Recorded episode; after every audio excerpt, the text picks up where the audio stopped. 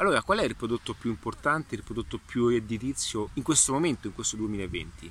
Allora, io in questi anni, quello che ho capito, eh, provenendo anche da un'esperienza offline, che eh, il miglior prodotto è quello basato sulle eh, competenze personali.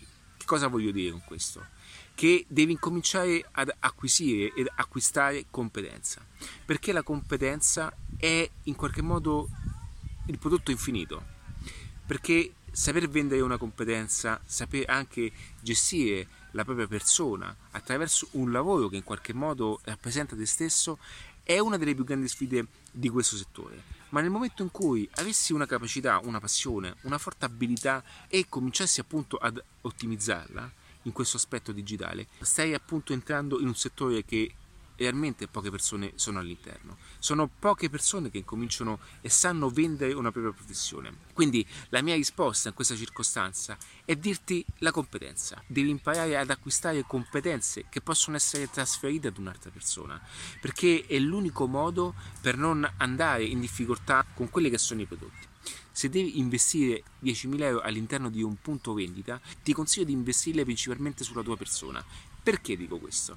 Perché tu con quella competenza acquisirai delle competenze da gestire nel meglio dei modi appunto quella situazione. Ma parlo proprio di competenza eh, basata su quello che è più importante oggi, perché avere una competenza significa poter guardare dove sono i soldi, poter capire come poter guadagnare di più, anche investendo di meno. Quindi oggi la formazione, la competenza, tutto quello che è legato al business della formazione è il prodotto più importante che ci può essere in questo momento. In qualche modo è sempre esistito, ma oggi c'è una differenza che aiuta tutto questo ed è la eh, notorietà che può offrire internet, la divulgazione mediatica che può avere appunto una persona che conosce determinate skill nel farsi conoscere all'interno di una richiesta di mercato.